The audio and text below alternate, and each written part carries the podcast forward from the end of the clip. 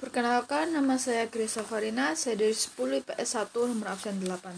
Sekarang saya akan menjelaskan tugas pertemuan 8 seni budaya mengenai ulasan tentang pertunjukan rasa sayangi lagu daerah aras, aransemen Kolintang. Di video tersebut ada sekelompok pemuda asal Indonesia yang bermain suatu lagu daerah menggunakan kolintang. Lagu yang dimainkan pun adalah lagu Rasa Sayange yang berasal dari daerah Maluku.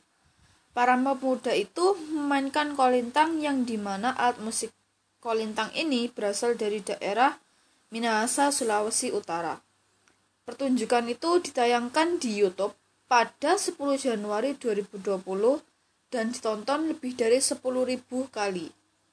Pertunjukan seperti ini sangat perlu diapresiasi dan terus dikembangkan karena pertunjukan ini tidak hanya menghibur, namun juga memperkenalkan kebudayaan yang beraneka ragam di setiap daerahnya dan harus dilestarikan supaya setiap kebudayaannya tidak hilang. Terima kasih.